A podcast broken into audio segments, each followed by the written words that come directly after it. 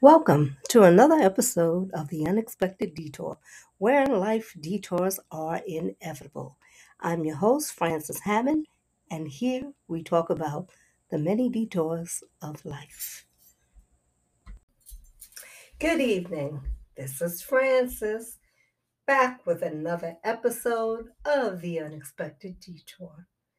Today, I would like to talk to you about my journey with the breast cancer and how it all began. If you've never heard it before, I just want to share it with you now because I can tell you a little bit more in detail of what I had to go through to get the surgery. So let's start from when I first found out in August.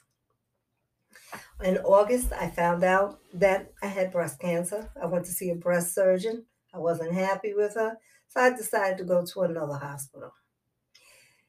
Went to that hospital, and I had to get all the records from one hospital, send it to the other one, and then I met the, an awesome breast surgeon at the hospital, Memorial Sloan Kettering. Very nice, very very nice. Sat there, he spoke with me. I didn't go alone, which was good. So I had another set of ears to listen to exactly what he was saying. And that is important that you are able to bring another person along with you to hear what is being said. Because when you find out things like this, you're never going to absorb all that information because it's too much, because it's shocking. Okay, so then I'm scheduled to go for my surgery on September 7th. But the day before that, September the 6th, I had to go get a radioactive seeds implanted in me. I'm like, what is this? And I remember, I remember, I mean, I remember the whole thing just like it was yesterday. They put it in my arm and they put it in my breast and I was told to stay away from animals and babies. Fine. Next day was the surgery. Surgery was good. But before, I, I mean, I, I remember I had a two week appointment to see the surgeon. And I remember, and I asked the surgeon, I said, So what's the stage? And he was like, You'll discuss that with your medical oncologist and your radiologist. I was like, huh? So I was a me- I had a medical oncologist and a radiologist oncologist. What is going on? Okay, as he explained to me, the medical oncologist would give you your treatment. She's going to assign you what treatment she sees you need for what's going on. Now, all I know is that he told me that the lump was not big. It was smaller than a pea. It was small, like the size of a pea. And under the arm, it was something under there, but never explained about being encapsulated. And I guess that wasn't his job because he's the surgeon. You know, the surgeon does his part, he removes it, he sends it to pathology. Pathology sends it to the next doctor, where she is going to see what type of protocol is she going to have for her treatment. So I go see her, and it was actually November 16th.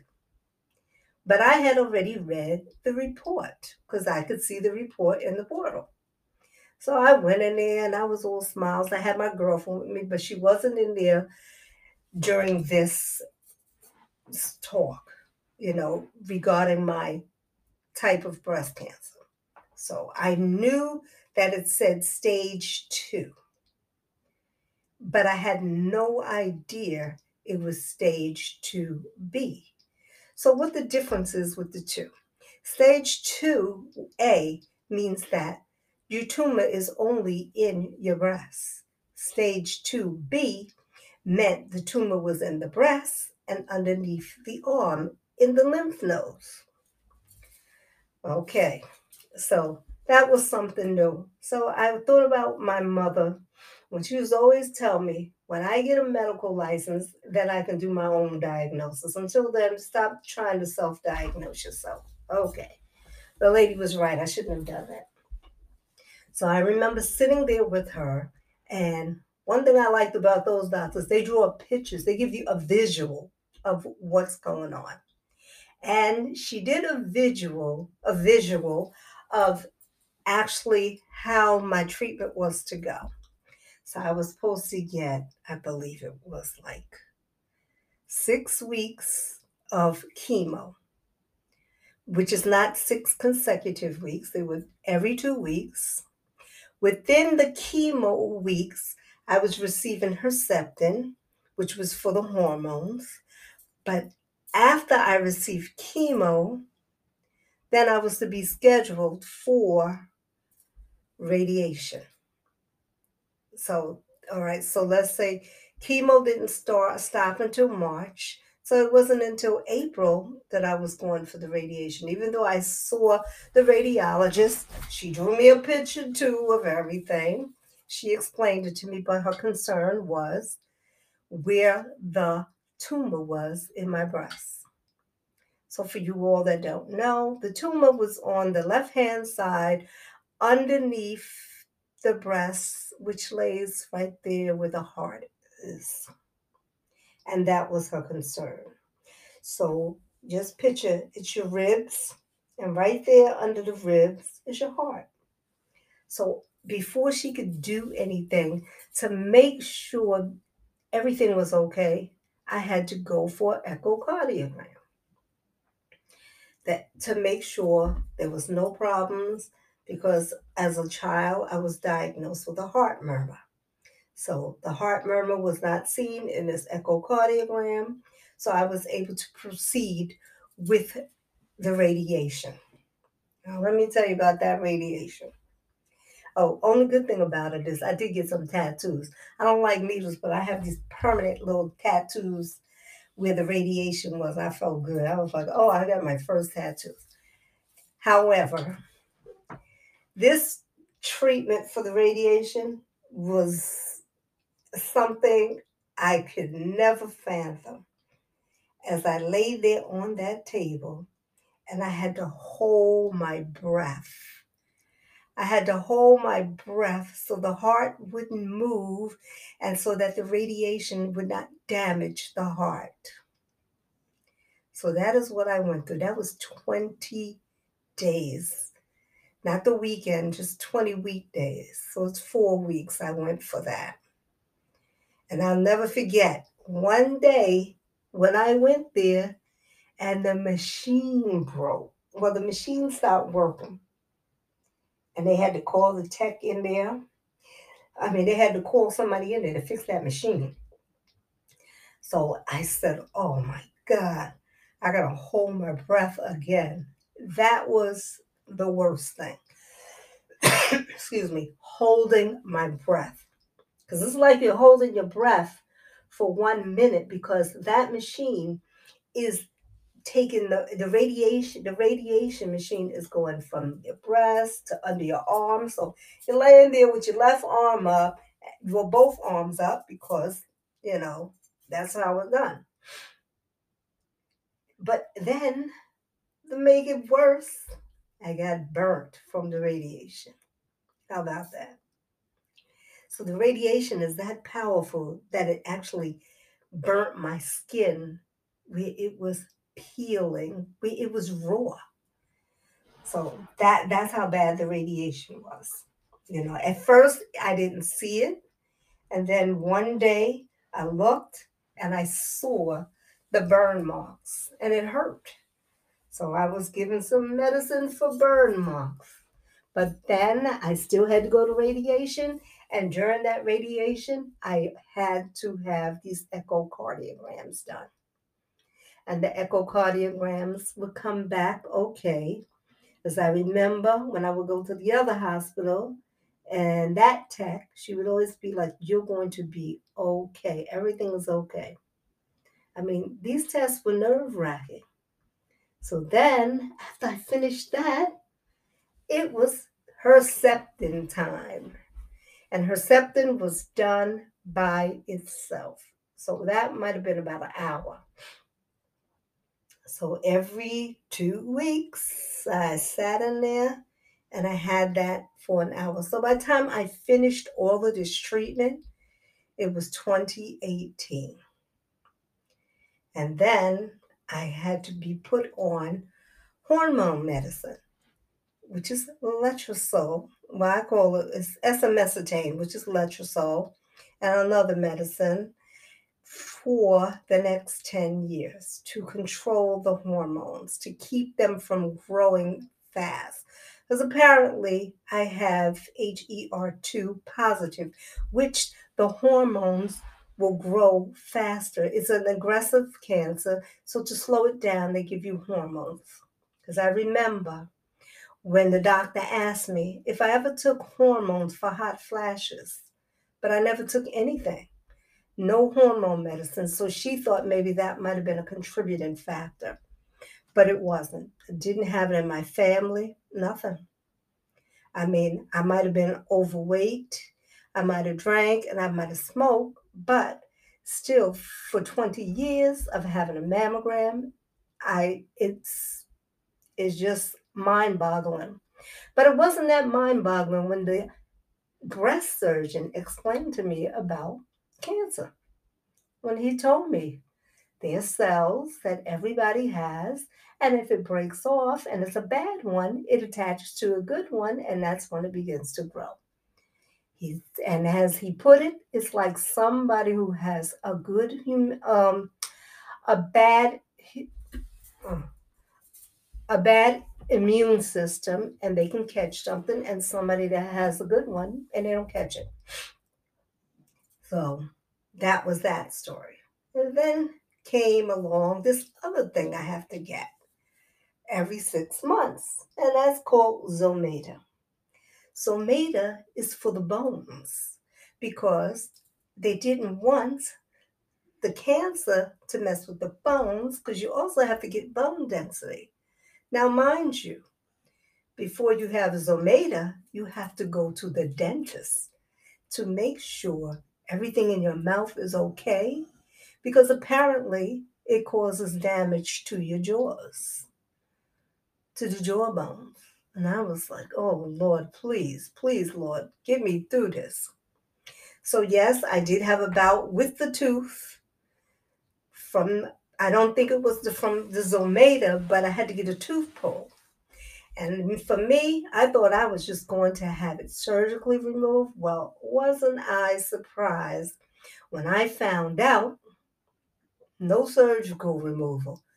This was actually pulling of the tooth. I was like, oh my gosh.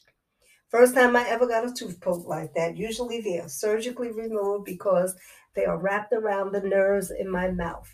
So that was that was a shocker. But I managed to get through that.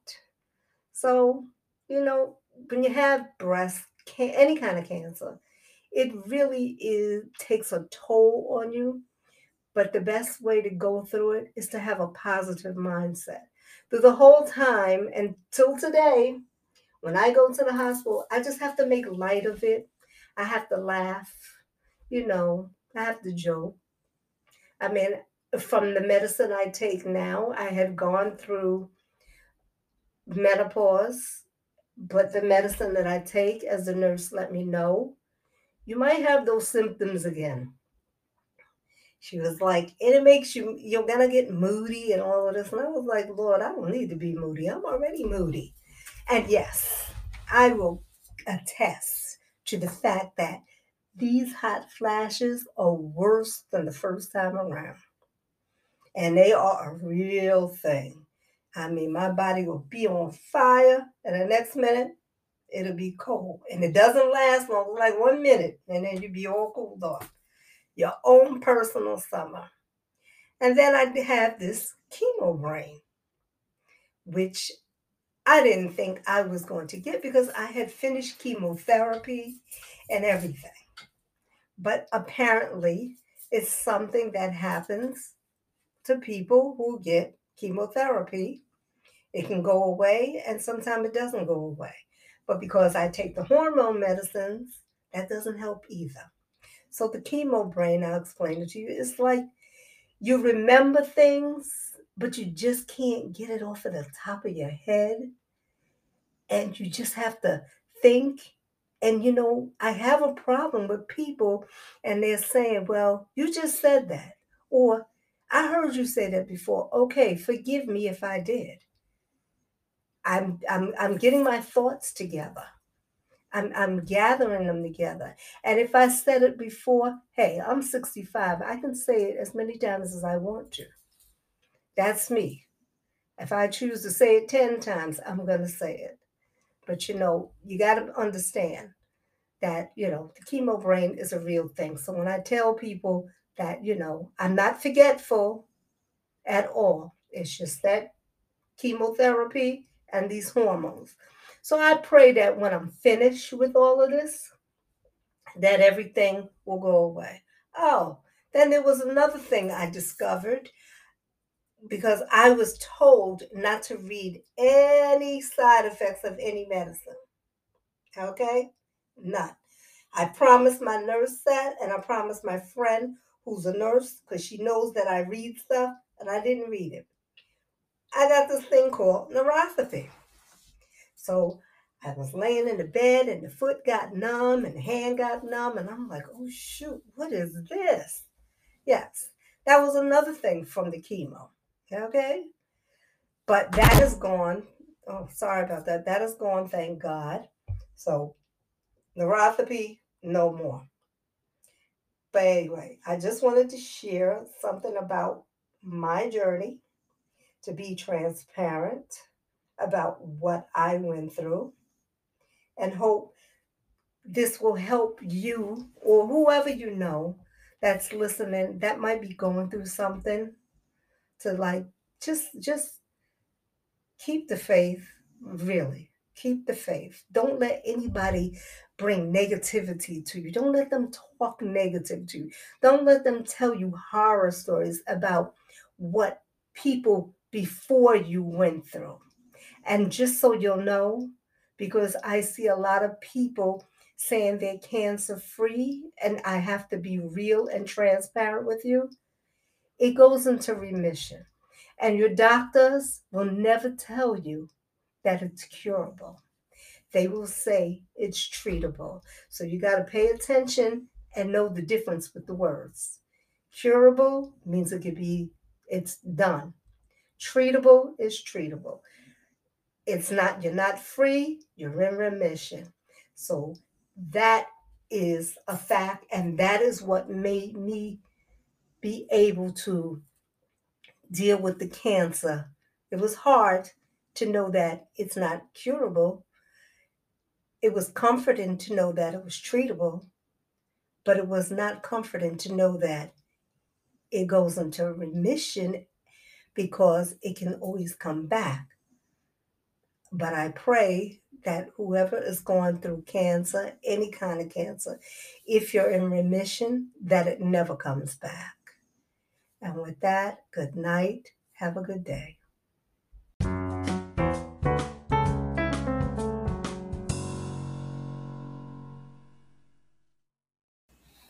If you have enjoyed any of my episodes on the Unexpected Detour, please remember to share and like with a friend. Sharing is caring. And you can follow me on Facebook, and Instagram, Unexpected Detour with a Heart. If you would like to be a guest on here and tell us of your unexpected detours, you can contact me at the unexpected detour 17 at gmail. I look forward to hearing from you so we can talk about your unexpected detours.